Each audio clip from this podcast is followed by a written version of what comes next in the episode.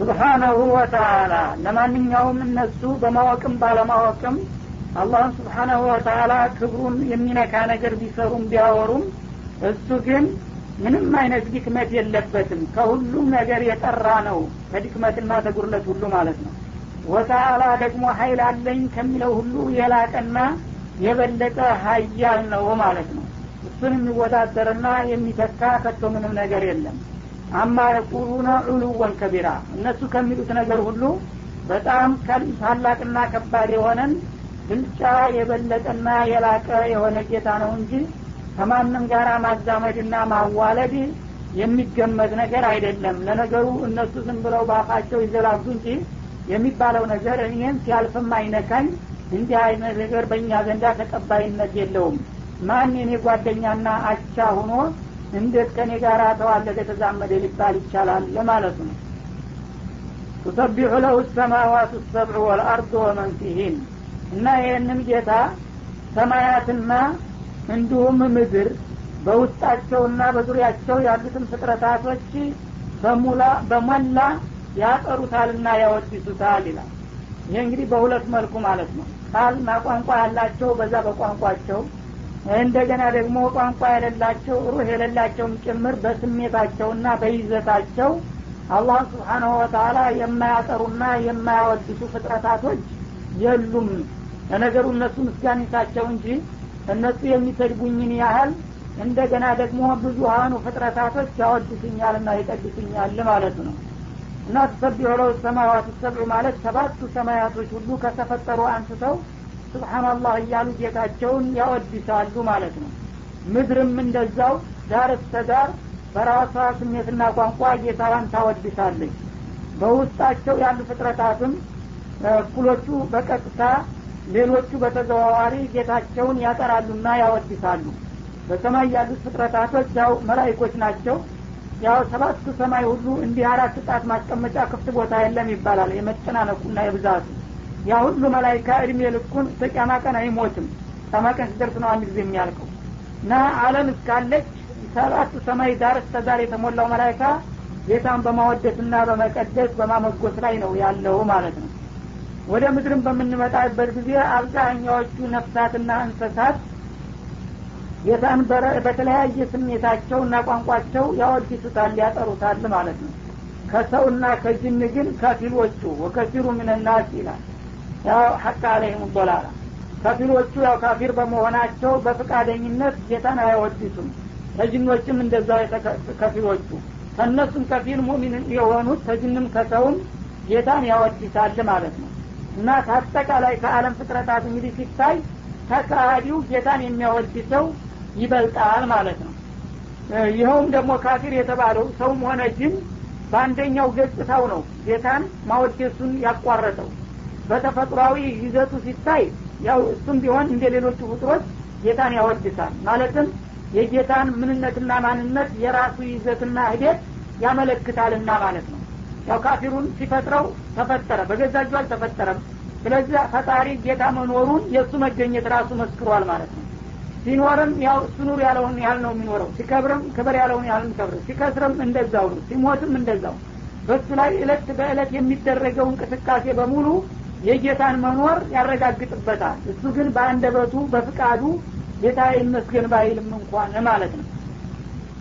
ከዛ ሌላ ደግሞ ጀማዳቶቹን እንደ ድንጋይ እንደ እንጨት እንደ አፈር እንደ ጭጠር ያሉትንም ስንወስዳቸው የራሳቸው የሆነ ቋንቋ አላቸው። እኛ ባንሰማቸውም እያንዳንዱ ፍጥረታት የተባለ ጀማዳቱ ሳይቀርቡ ብዙ ጌታውን ያወድሳልና ይዘክራል ነው የሚለው። ወይም ሚንሸይን ላ ይሰቢሁ ቢሐምዲ በአጠቃላይ እንደ በአለም ዙሪያ ምንም ነገር የለም ጌታን ከማመስገን ጋር የሚያጠራው ቢሆን እንጂ ማለት ነው። ወላኪን ላ ተፍቀሁነ ተስቢሐሁም። ግን እናንተ ሰዎች የብዙዎቹን ፍጥረታት ውዳሴና ማጥራት እናንተ አትረዱላቸውም። እኩሎቹ ያው እናንተ የማይገባችሁ ቋንቋ ስለሚጠቀሙ እኩሎቹም ደግሞ የሚሰማ ቋንቋ ጭርሱን ስለሌላቸው እንዲሁ ጌታን የማያውቁና የማያወድሱ ይመስላችኋል እንጂ ስለማታውቁ ቢገባችሁ ኑሮ ሁሉም ፍጥረታት በተዘዋዋሪ መንገድ ሆነ በቀጥታ ጌታን የሚያወድስ እንጂ እንዲሁ ዝም ብሎ ተፈጥሮ የቀረ አይደለም ማለት ነው። እነሁ ካነ ሐሊመን ገፉራ እና ይህ ሁሉ ፍጥረታት አላህን ስብሓነሁ ወተላ እያወደሰና እያጠራ እያለ ከሰውና ከጅን የተወሰኑት ከሃዲዎች በማመጻቸው እንደነሱ ስራ ቢሆን ኑሮ እዚሁ ምድር ላይ ድባቅ መምታትና ዘራቸውን ማጥፋት ነበረ። ግን አላህ ስብሓናሁ ወተላ ለእነዚህም ወንጀለኞችና ጥፋተኞች ታጋሽና ምህረተ ሰፊ ከመሆኑ የተነሳ አንዳንዶቹን እያጠፉ ያው አኸራ ቀጠሯቸው እስከሚደርስ ዝም ይላቸዋል ያላየ መስሎ በትግስት ማለት ነው። አንዳንዶቹንም እንዳውም ወደ አክረል ዑምር እንደገና አስተሳሰባቸው እንዲመለስ ያደርግና ምህረት ይሰጣቸዋል። እንደነሱ ስራ ቢሆን ግን በጥፋታቸው ላይ እያሉ መሰንበትም መማርም አልነበረባቸውም ማለት ነው وإذا قرأت القرآن جعلنا بينك وبين الذين لا يؤمنون بالآخرة حجابا مستورا. وجعلنا على قلوبهم أكنة أن يفقهوه وفي آذانهم وقراه وإذا ذكرت ربك في القرآن وحده ولوا على أدبارهم نفورا. نحن أعلم بما يستمعون به إذ يستمعون إليك وإذ هم نجوى إذ يقول الظالمون إن تتبعون إلا رجلا مبصورا. انظر كيف ضربوا لك الأمثال فضلوا فلا يستطيعون سبيلا ወኢዛ ቀረተ ልቁርአን ይህንን መመሪያ የሆነውን ቁርአንህን አንተ በምታነብና ለኡመቶች በምታቀርብበት ጊዜ ይላል ጃአልና በይነከ ወበይነ ለዚነ ላ ዩእሚኑነ ቢልአክራ በአንተና በመጪው ዓለም የማያምኑ በሆኑት ከሃዲዎች መካከል ሂጃብን መስተውራ ስውር የሆነ መጋረጃ አድርገንባቸዋል ይላል እንግዲህ ይህን ቁርአን አላህ ስብሓነ ወተላ ለሰው ልጆች የተሟላ መመሪያ እንዲሆን አስቦ ነው የላከላቸው ነበረ። ግን ከሃዲዎቹ ያመጣውን ነገር ቢያመጣ አንቀበልም ብለው የልግምና የተንኮል አቋም ስለያዙ ገና መጀመሪያውንም ላለመቀበል ወስነዋልና አላህ ደግሞ ስብሓነ ወተላ እንግዲህ አስጠጋየን የማትቀበሉ ከሆናችሁ ምስጢሩም አይግባችሁ በማለት ተልኮውን እንዳይረዱት እነሱ የማያዩት ምስጢራዊ የሆነ መጋረጃ በአንባቢውና በአዳማጩ መካከል ጣለባቸው ማለት ነው። እና ነቢዩ በርቱ አንደበት ያነቡላቸዋል። እነዛ ተቃዋሚ የነበሩት ካፊሮች ግን የራሳቸው ቋንቋ ነው። ሰሀቦች ጋር አብረው ተሰልፈውና አሰፍሰው እያዳመጡ መለክቱ አይገባቸውም ነበር። ምክንያቱም እዛ የሚያዳምጡት እንዲህ አለ እንዲህ አይነት መመሪያ ወረደልኝ አለ እያሉ በየመንገዱ እየሄዱ ለማሾፍና ለመቀለድ ጥቅስ ይዘው ሂደው በዛች ለማጥላላት ነው እንጂ የሚመጣውን ነገር ሰምተው ለመጠቀም አይደለምና የዛ ጊዜ አላህ ስብሓናሁ ወተላ ልዩ የሆነ ምስጢራዊ መጋረጃ አደረገባቸው። ስለዚህ ማዛ ቃል አኒፈን ይሉ ነበር። አብረው ቁመው አዳምጠው ሲያበቃ ተነቦ እስከሚያበቃ ድረስ። ያውም የነቢያችን ንባብ እንደ ማንኛውም ሰው አይደለም። ልክ አጥንት ፈልጦ የሚገባ ነው የሳቸው አቀራረብና አነጋገር።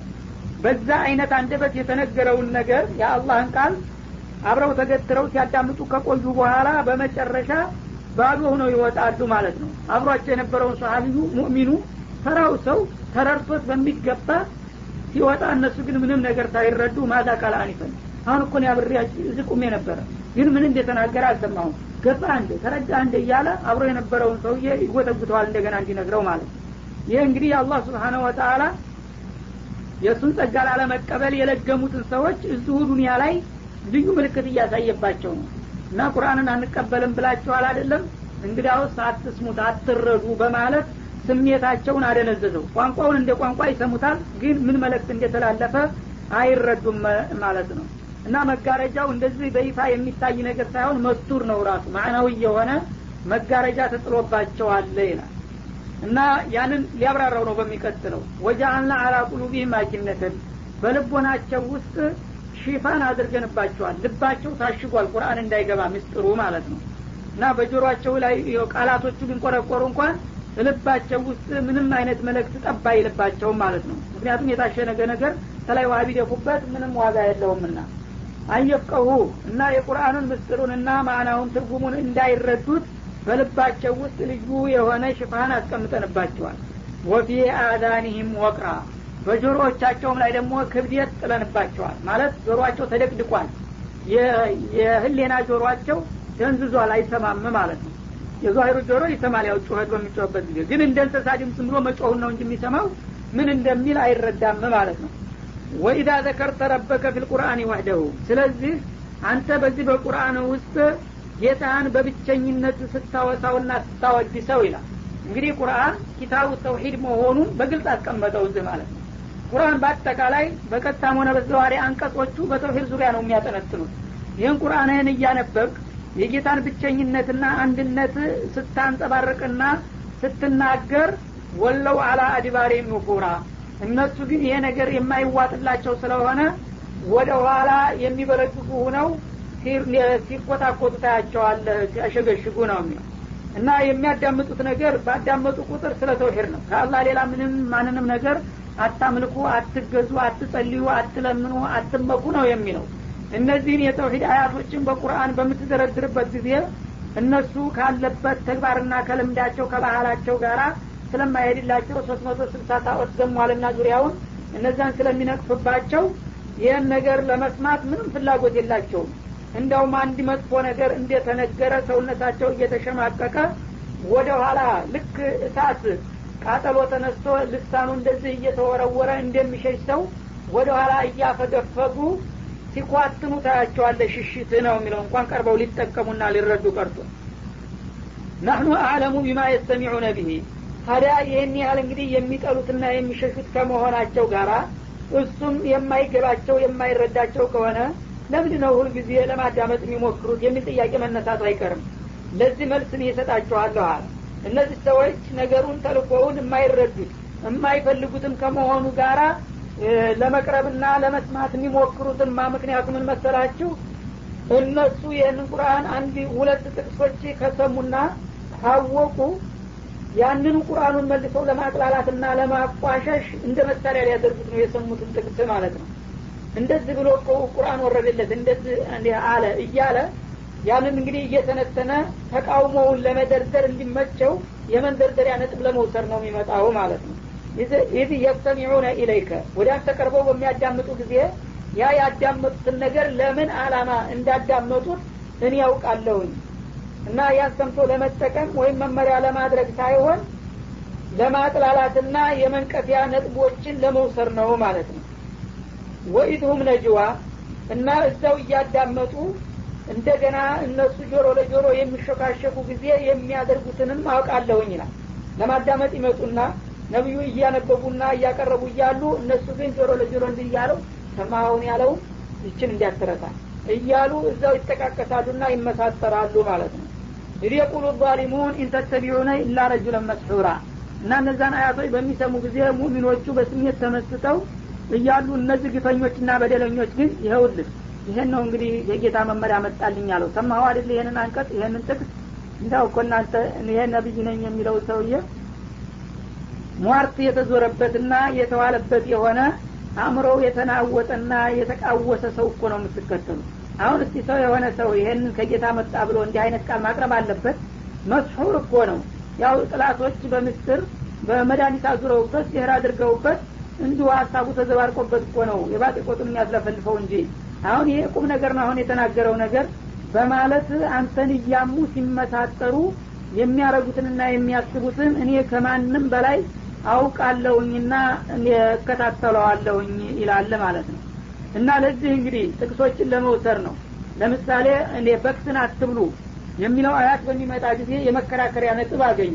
ይኸውላችሁ መሐመድ አላህን ከማንም በላይ ከምንም በላይ እወደዋለሁ አከብረዋለሁኝ ይላል ዛሬ ግን ተጋለጠ አሉ። እንዴት አላህን እወዳለሁና አከብራለሁ እያለ አላህ በፍቃዱ የፈጠራትን እንስሳ አጀሏ ሲደርስ ይገላታል አሉ። እዚህ ላይ የተውሂድ ሰዎች ሊሆኑ እነሱ።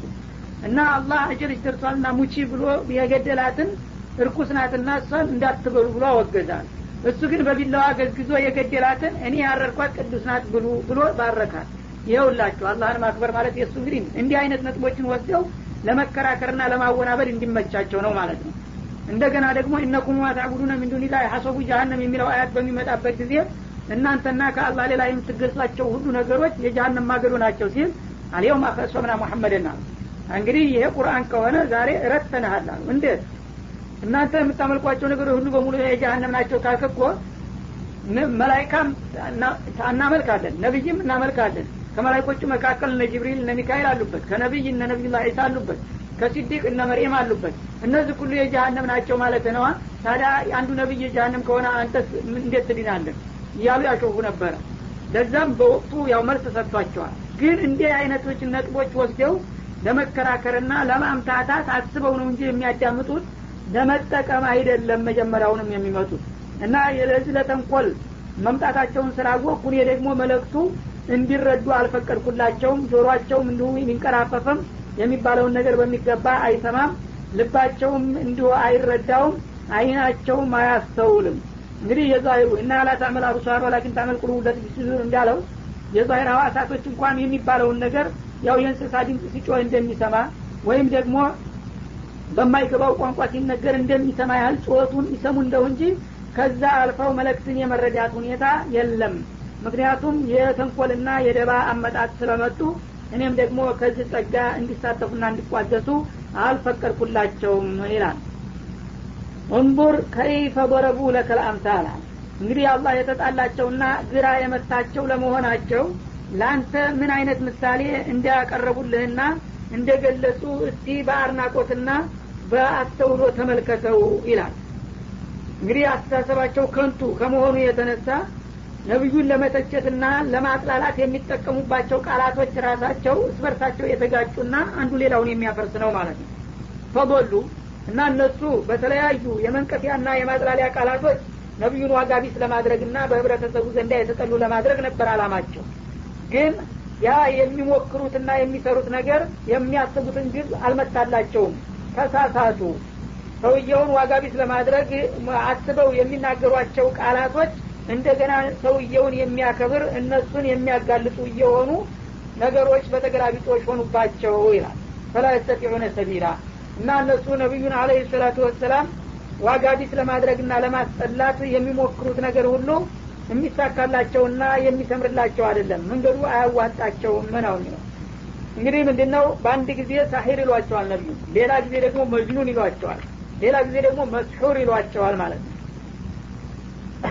ሌላ ጊዜ ደግሞ ሻዒር ይሏቸዋል። እነዚህ ቃላቶች እንግዲህ አእምሮ ያለው ሰው ቢጨምቃቸውና ቢያገናዝባቸው እስበርሳቸው የሚጋጩ ነገሮች ናቸው። ሳሂር የሚባለውን ነገር በምንወስድ ጊዜ ሟርተኛ ወይም አስማተኛ ማለት ነው? አንድ ሰው ሟርተኛና አስማተኛ የሚሆነው ልዩ ችሎታ ያለው ሰው ነው። በጣም ጮሌ የሆነ ብልጣብልጥ የሆነ ሰው ሰዎችን እንዴት ለማታለል የሚችልበት የረቀቀ ዘዴ ያለው ሰው ነው። እና አዋቂ ሰው እንደ ተራ አዋቂ ሳይሆን ማንም ሰው የማያውቀው ልዩ ልዩ ዘዴ የሚያውቅ የረቀቀና የጠለቀ እውቀት ያለው ሰው ነው ሳሄር የሚባለው ማለት ነው። በዛው በተንኮል እንኳ ቢሆን ማለት ነው። እንደገና መጅኑን የሚባለውን ሰው ስንወስደው መጅኑንማ እንኳን ሰውን ሁሉ ሊያሞኝና ሌላውን ሊያታልል ቀርቶ ራሱ የሚለውን የማያቅ የሚሰራውን የማያገባው እንዲሁ የመሰለውንና ደስ ያለውን እንደ እንስሳ የሚሄድ ነገር ነው ማለት ነው። ያሁን ከእንስሳ የባሰ ልብሱን እንኳ ጥሎ ልብስ መልበስ እንኳን አስፈላጊ መሆኑን ረስቶ እንዲሁ የሚንገዋለለው ብቻ አለው እንጂ የሰውነት ምንም አይነት አምሳሉ የሌለው ነገር ነው። ስለዚህ አንዱን ሰው ሳሂር ነው መጅኑን ነው ማለት ምን ማለት ነው? የገዛ ቃሉን በገዛ እጁ ማፍረስ ነው። በአንድ በኩል ይሄ ሰውዬ በጣም ብልጥ ነው ጮሌ ነው እና በጣም አደገኛ ነው። ማንም ሰው አይደርስበትም የሱ ዘዴ ብሎት ያበቃ። በሌላ በኩል ምንም የማያውቅ እንዳው ተራ እብድ ነው እኮ ሲባል ምንድ ነው የሚሆነው? ይሄ ተናጋሪው ሰውዬ ለራሱ እንዲሆነ ማለት ነው። እንዴት ተቃራኒ ነገር ትናገራለ በአንድ በኩል ብልጥ ነው ጮሌ ነው አለ። በሌላ በኩል ደግሞ ምንም የሚያውቀው ነገር የለም እብድ ነው አለ ተብሎ እሱ ራሱ ነው እንደገና ለትዝብት የሚጋለጠው እንጂ ያንን ሊያጠቃው የፈለገውን ሰውዬ እንዳሰበው በሰዎች ዘንዳ ተጠሊነትን ሊያተርፍበት አይችልም በዛ አካሃዱ ስለዚህ ነቢዩን ለማጥቃትና ለመጉዳት የተጀመረው ጉዞ እንደገና እነሱን ለትዝብት አጋልጦ ዋጋ ቢስ አደረጋቸው በውጤቱ ነው የሚለው وقالوا أئذا كنا عظاما ورفاتا أئنا لمبعوثون خلقا جديدا قل كونوا حجارة أو حديدا أو خلقا مما يكبر في صدوركم فسيقولون من يعيدنا قل الذي فطركم أول مرة فسينغضون إليك رؤوسهم ويقولون متى هو قل عسى أن يكون قريبا يوم يدعوكم فتستجيبون بحمده وتظنون إن لبثتم إلا قليلا ወቃሉ አይዛ ኩና ዒዛመን ወሩፋታ እነዚሁ ኩፋሮች ወይም ጣዖታውያን ስለ በእስ ጉዳይ አንስተው ደግሞ ሲነጋገሩ ምን ይላሉ ሰው ከሞተ በኋላ ይነሳል የሚባለውን ነገር ሲተቹበት አሁን እኛ እሱ እንደሚለው ሙተን አጥንታችን በሚበታተንበት ጊዜ እንደገና ደግሞ አጥንታችን መበታተኑም አልፎ ከመቆየቱ ብዛት የተነሳ ልክ በስብሶ እንደ ፋንድያ እንደዚህ የሚፈረበርና የሚቦን በሚሆንበት ጊዜ አሉ። ሩፋተን ማለት ልክ አጥንቱን እንዲህ ነካ ነካ ሲያደረጉት ቡን እያለ እንደ ጭስ የሚሄድ በሚሆንበት ጊዜ አይና ለመዑቱነ ፈልቀን ጀዲዳ። ሙሐመድ እንደሚለው በዛ ጊዜ እንደገና አዲስ ፍጡር ሁነን እንነሳለን አለን። እንዲህ አይነትም አስተማሪ የለም እያሉ ይሳሳቁ ነበረ ማለት ነው። ይህንን እንግዲህ በእነሱ አስተሳሰብ እነሱ በጣም አሳቢዎችና አስተዋዮች መሆናቸው ነው ማለት ነው። ሰው ከሞተ በኋላ ሰውነቱ ስጋው ቆዳው በስብሶ ከጠፋ በኋላ አጥንት እንኳ ጠንካራ የተባለው ክፍል ከመቆየቱና ከመሰንበቱ ብዛት የተነሳ መገጣጠሚያዎቹ ጉለኖቹ ይወልቁና ምስቅልቅል ይላል ማለት ነው። ከዛም አልፎ እንደገና አገዳው ራሱ እንደዚህ እንደ ፋንድያ የሚቦንና የሚፈረፈር ከሆነ በኋላ በሱ አባባል እንግዲህ እኛ የዛ ጊዜ እንደገና ተነሱ ተብለን በአንድ ቃል ትእዛዝ ብቻ አዲስ ፍጡረን ሆነን እንደዚሁ አሁን እንዳለንበት እንቆማለን ተብሎ እኮ ተነገረ። በጣም ይገርማል። ሰው እንዳው ውሸት ሊዋሽ ልክ መልካለው እንጂ እንደዚህ አርጎ መያዣ መጨበጫ የሌለው ውሸት ይዋሻል እንዴ? ይሉ ነበረ ማለት ነው። የዛ ጊዜ አላህ ስብሓናሁ ወተአላ መልሱ እንደሚከተለው ሰጣቸው። ቁል ኮኑ ሒጃረተን አው ሐዲዳ። ታዲያ ከሞታችሁ ከበሰበሳችሁ አጥንታችሁም ተተፈረፈረና ተቦነነ በኋላ እንደገና ትታደሳላችሁና ትመለሳላችሁ ተብሎ ቢነገር ምኑ ላይ ነው እንቆቅልሽ የሆነባችሁ? እንኳን አሁን እንዳላችሁት አጥንትና ብስባሽ መሆናችሁ ይቅርና ከፈለጋችሁ ድንጋይ ሁኑ በላቸው ወይም ደግሞ ከድንጋይ የበለጠ ለመጠንከር ብረት ሁኑ በላቸው ይላል። እንግዲህ በዚህ ምድር ላይ ከህይወት በጣም የራቀ በዲን የሆነ ነገር ካለ ድንጋይ ነው ማለት ነው። ሌላው ወደ ህይወት የቀረበ ነገር ነው። ለምሳሌ ዛፍን ብናየው ይለመልማል ያድጋል ያው እንደ ሰው አካል የሚያድግና የሚንቀሳቀስ ነገር ነው። ቀጥታ ባይራመድና ባያወራ እንኳን ማለት ነው። እንስሳትም ነፍሳትም የራሳቸው የሆነ ያው አካል አላቸው ህይወት አላቸው። ምላሳቸው ብቻ ሀሳባቸውን አይናገርም እንጂ ለመናገር ጥቂት ነው የቀራቸው ማለት ነው። ህይወታቸው ያው እንደ ሰው ተቀራርቧል። ነው ግን ከዚህ ምድር ላይ እንግዲህ በጣም ከህይወት የራቀ ድርቅ ያለ ነገር ካለ ምንድ ነው ድንጋ ነው። ብትፈልጉ ድንጋ ሆኑ ውስጥ አላህ መመለስ ያቅተው እንደሆነ እና ከድንጋን ደግሞ የሚፈልጠው ምንድ ነው ብረት ነው። ያው መዶሻ ተብረት ነው የሚሰራው። ከሱ የበለጠ ጠንካራ ስለሆነ ድንጋን ይፈላልጠዋል። ስለዚህ ብትፈልጉ ድንጋ ሁኑ። ከድንጋም በላይ ደግሞ ለመድረክ ከህይወት ለመራቅ ከፈለጋችሁ ብረትም ሁኑ። እነዚህ ሁለት ነገሮች ናቸው ህይወት ጋራ ምንም አይነት መገናኘት የሌላቸው ሩቅ የሚባሉ። አላህ ግን ከፈለገ ሰውነታችሁ ብረትም ቢሆን ድንጋም ቢሆን በዛች በቀጠሮ ዕለት ተነሱ ብሎ እንደሚያስነሳችሁ አትጠራጠሩ። እንኳን ብስባሽ አጥንቱን ብረቱንና ድንጋውንም ህይወት ሊያገባበት ይችላል ከፈለገ በማለት መለሰላቸው። አው ከልቀን የሚማ የክብሩ ወይም ደግሞ ለምሳሌ ነው እንጂ ድንጋና ብረትን የጠቀስኩላችሁ በእናንተ ልቦና ውስጥ ከድንጋና ከብረት የበለጠ ጠንካራ ከህይወት የራቀ ነገር አለ ካላችሁም ያንኑ እናንተ ከባድ ነው ያላችሁትን ነገር ሁኑ። በዚህ ብቻ አይወሰንም የኔ ቁጥራ ማለት ነው። ብረትም ድንጋም ከመሆን በላይ ደግሞ በጣም ከህይወት የራቀ ሌላ ጠንካራ ነገር ከፈለጋችሁ እሱንም ሁኑ። ያንን ሁሉ ሁናችሁ በመጨረሻ ግን እኔ ስፈልግ ህይወት እንደገና ዘርቼ አስነሳችኋለሁ እና መጣችኋለሁኝ ብለህ መልስ ስጥልኝ አላቸው ለነብዩ። ይህን በሚመልሱላቸው ጊዜ የድርቅናቸው ብዛት ፈተቁሉነ መን ዩዒዱና ታዲያ የሆነ ሁኖ መመለሳችንስ ደጋግመህ ነገርከን ድንጋም እንጨትም ብረትም ብትሆኑ ትመለሳላችሁ እያልከን ነው። ግን በዛ መልክ እንደዛ ተደረቅን በኋላ እንደገና የሚመልሰንና የሚያድሰንስ ማን ነው ብለው ጠየቁ እንደገና። ቁል ለዚ ፈጠረኩም አወለ መራ አለ ባጭሩ። ይህማ መጀመሪያ ያስገኛችሁ ነዋ። አሁን ይኸው አላህ አይደለም እንዳንተ የለውም አይል ቁሞ እየተነጋገረ። አሁን አለሁኝ ታዲያ አንተን ማን ያስገኘ ታሁን ቀደም አንድ ያስገኘ ሀይል አለ። ስሙን አወቅከውም አላወቅከውም? ስለዚህ ትናንትና ያስገኘ አሁንም እንደገና ከሞት በኋላ ይመልሰሃል ማለት ነው። እንደገና ለምን ወደ ኋላ ትመልሱናላችሁ? አውቀናል ብላችሁ ክርክር ላይ እያላችሁ ተስር ትጠምዳላችሁ እንዴ ማነው የሚመልሰን የሚለውማ አሁን የፈጠረውን ያላወቀ መሆን አለበት። መጀመሪያ መፈጠርህን ትጠራጠር እንደሆነ ነገ የሚመልስህንም ተጠራጥረው መፈጠርህን ካወቅ ግን ማን የፈጠረ? ትናንት የፈጠረ ካለ ነገ የሚመልስህ እሱ ነው። ሌላ ጌታ የለም ብለህ በአጭሩ ትመልሰዋለህ ማለት ነው። ይህም በሚል ጊዜ እንግዲህ ይህማ አይሆንም ብሎ ለመከራከር ማጣፊያው ስላጠራቸው በምላስ የሚነገር ነገር ሲጠፋ ጊዜ ፈሰይኑ ሪዱነ ኢለይከ ሩኡሰውም እንዲሁ ባለመስማማትና ነገሩን ባለመቀበል በስሜታቸው ብቻ ለመግለጽ ጭንቅላታቸውን ያንቀዣቅዣሉ። እንግዲህ አንድ ሰው የሚለውን ሲያጣ ነገሩ አልጥመው ሲል ላለማመንም ትቢቱ ይይዘዋል።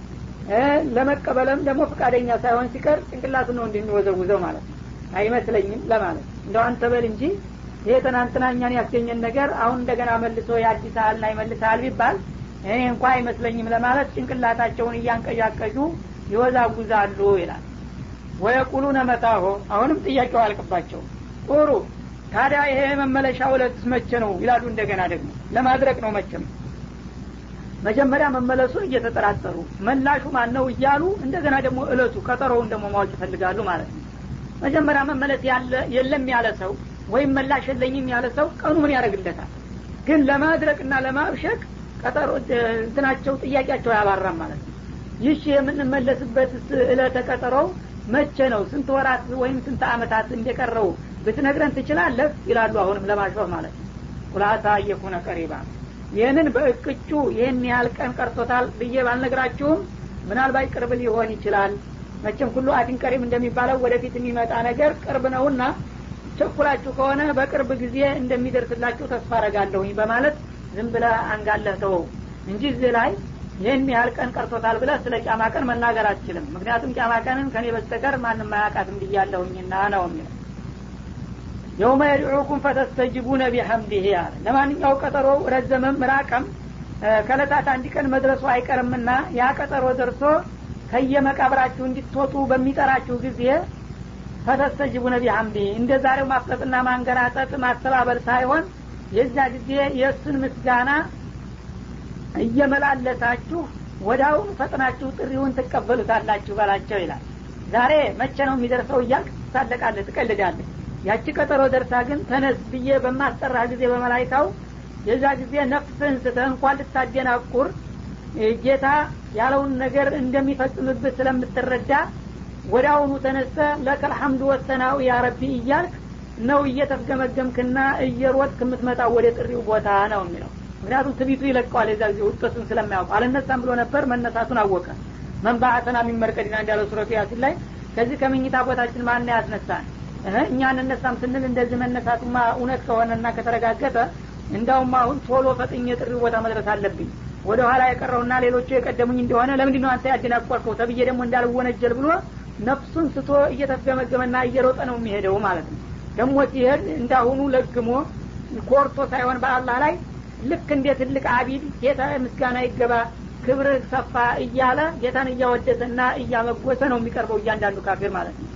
ወተዙኑነ ለቢስቱም ኢላ ቀሊላ እና የዛ ጊዜ በዚህ በምድር ላይ ወይም በመቃብር አለም ትንሽ ጊዜ እንጂ እንዳልቆያችሁ ትጠረጥራላችሁ።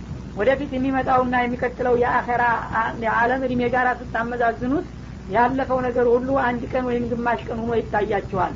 ዛሬ ግን አለም ብሎ ዝምችን አትላችሁ እንደዚህ የምትሟሟቱላትና የምትፋለሙላት ነገር ውዳቂና ርካሽ መሆኗን ተረርታችሁ ያለፈችው እድሜያችሁ በሙሉ እሚንት መሆኗን ትረዳላችሁና ትገነዘባላችሁ ማለት ነው وقل لعبادي يقولوا التي هي أحسن إن الشيطان ينزغ بينهم إن الشيطان كان للإنسان عدوا مبينا ربكم أعلم بكم إن يشاء يرحمكم أو إن يشاء يعذبكم وما أرسلناك عليهم وكيلا وربك أعلم بمن في السماوات والأرض ولقد فضلنا بعض النبيين على بعض وآتينا داود زبورا وقل لعبادي يقول التي هي أحسن እና ለባሮቼ እንደዚህ በላቸው ያ መሐመድ ይላል ማለት ለሙእሚኖቹ ማለት ነው አማኝ ለሆኑት ለአንተ ተከታዮች ይህንን እነሱ ያመኑበትን ዲን ለሌሎቹ ለማሰራጨትና ለማስፋፋት በሚያደርጉት እንቅስቃሴ መመሪያ ያስፈልጋቸዋልና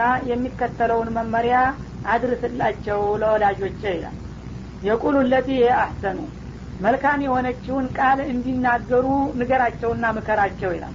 እንግዲህ ዳዕዋ በሚያደርጉበት ጊዜ ሰዎች በስልት በዘዴ ታልቀረቡ በስተቀር ሰው ለዘመናት የለመደውንና የወደደውን ነገር በቀላሉ መተውና መቀየር አይችልም እና አቀራረባቸውን እንዲያሳምሩና እንዲያለሰልሱ ንገራቸው ተከታዮችህን ነው የሚለው ታሁን ቀደም ባለፈው ሱራ እድዑ ኢላ ሰቢል ረቢከ ቢልሕክመት ወልመውዒዘት ልሐሰና እንዳለው በጥበብና በስልት ሰዎችን ጥሩና ጋብዙ ብሏል። አሁንም የዛ አይነት ሁኔታ እዛ ላይ ጥሩ ነበር ለሳቸው ነበር ቀጥታ መመሪያው የመጣው። አሁን ደግሞ ለሰሀቦቹም ጭምር እስልምናን ሲያስተዋውቁና ሲያለማምዱ ሰዎችን በማመናጨቅና በማምታታት በመዝለፍና በመወረፍ መልክ ሳይሆን በለስላሳና በለዛባ ቃል እንዲቀርቧቸውና እንዲያስረዷቸው የሚከተለውን መመሪያ ነገራቸው ይላል። እና ስትናገሩ ቃላችሁን አለስልሳችሁ አለዝባችሁ እና አእምሮ ሊውጠውና ሊቀበለው የሚችሉ ቃላቶችን እየመረጣችሁ በትህትና ነው መንገርና ሰዎችን ማስረዳት ብለ ንገራቸው። ይሄ ያልኩበት ምክንያቱ ለምንድን ነው ኢነ ሸጣነ የንዘሁ በይነሁም። ትንሽ ከባድና ሀይል ቃል ከተጠቀሙ ያችን ሀይል ቃል በመግቢያ በማድረግ ሰይጣን በሰዎች መካከል ያበጣብጣልና ይላል። እነሱ እንግዲህ እናንተ ምን ዋጋ አላችሁ? ከእንስሳ እኳ አትሻሉ። ያው ምንም የምታውቁት ነገር የለም። አንተ ራሴ የጠረብከውን እንጨት ነው የምትሰግድለት ያለው።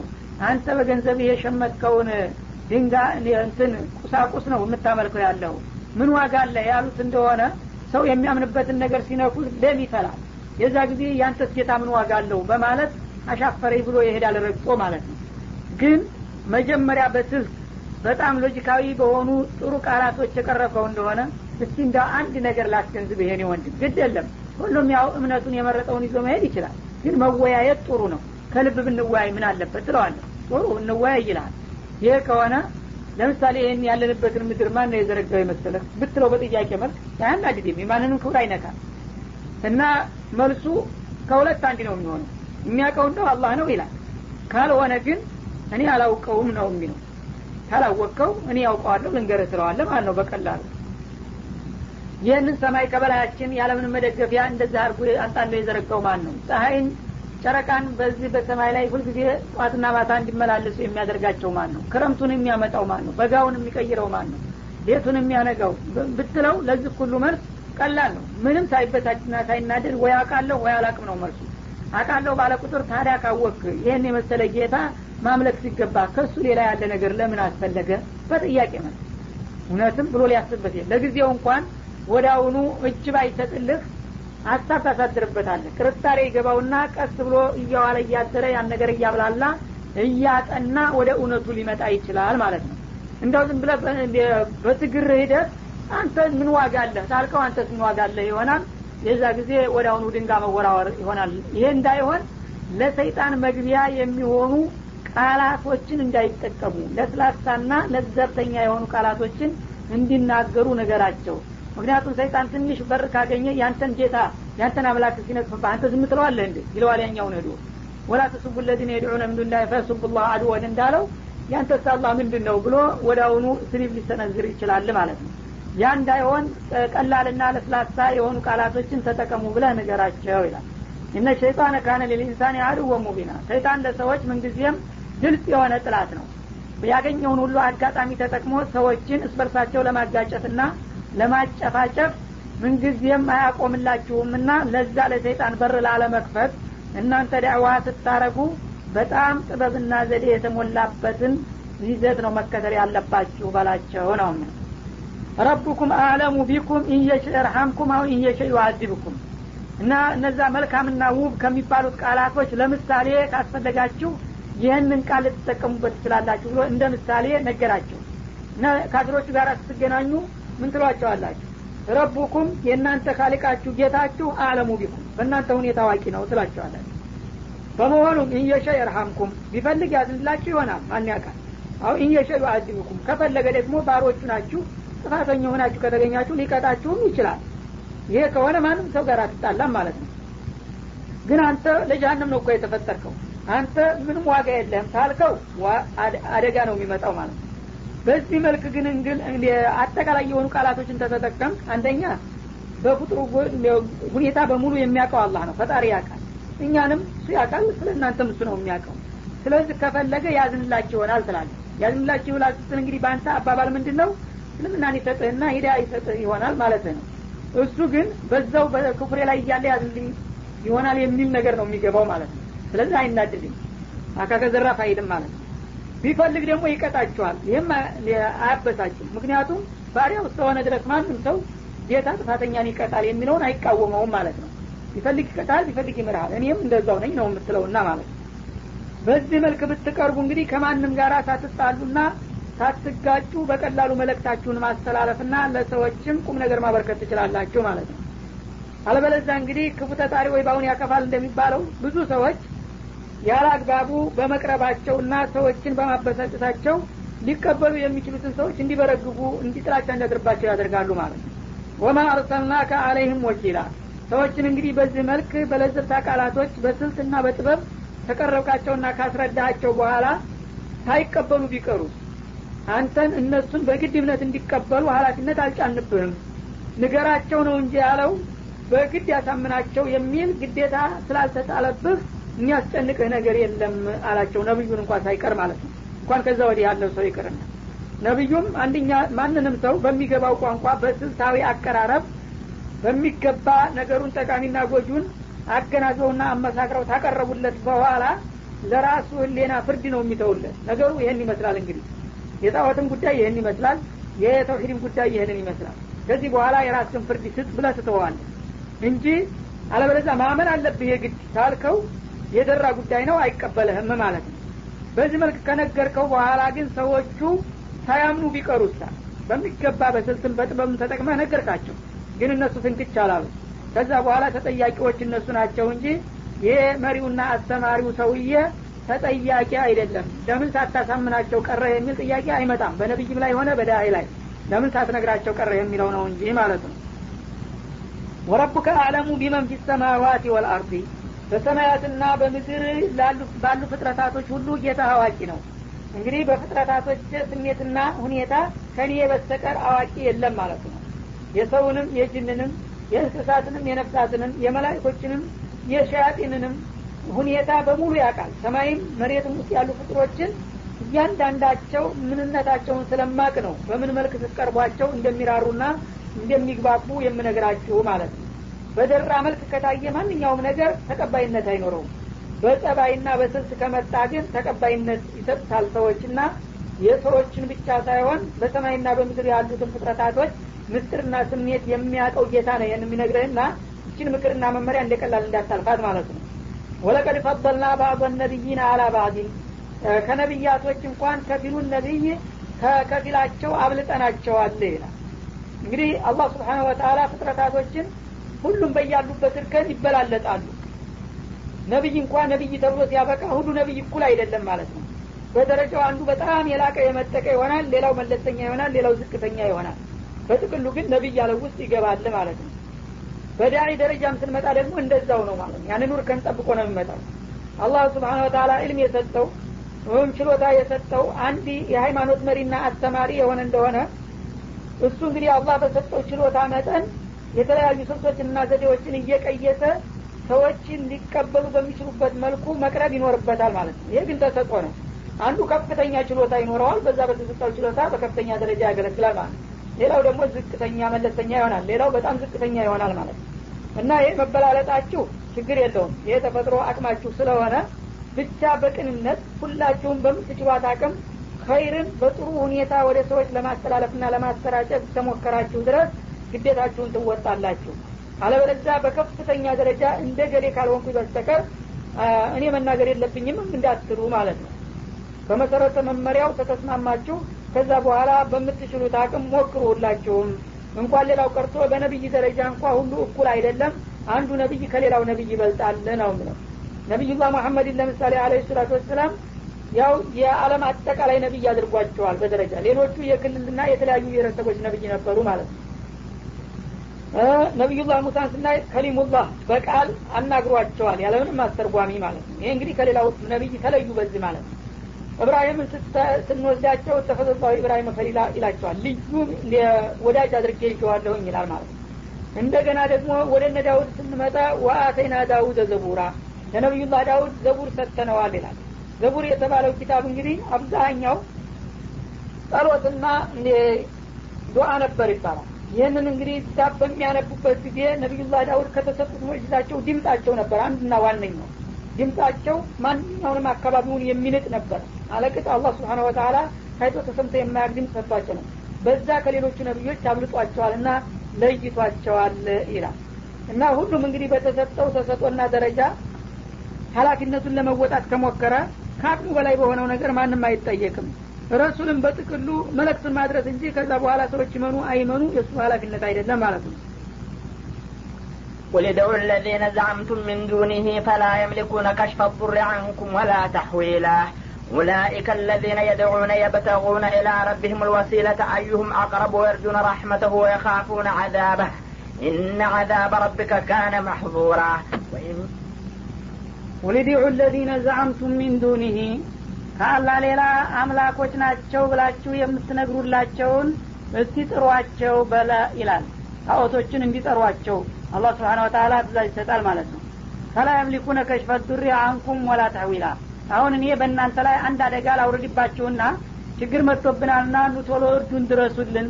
ሲሆን ችግሩን ሙሉ በሙሉ ተቋቋሙልን። ካልሆነ ደግሞ ትንሽ አንሸራቱልንና አሻሽሉልን ብላችሁ ጥሯቸው ይህንን ጥያቄ ምላሽ እንደማይሰጧችሁ እርግጠኛ ነኝ በማለት ተሀዲ አደረገ አፋጠጣቸው ማለት ነው።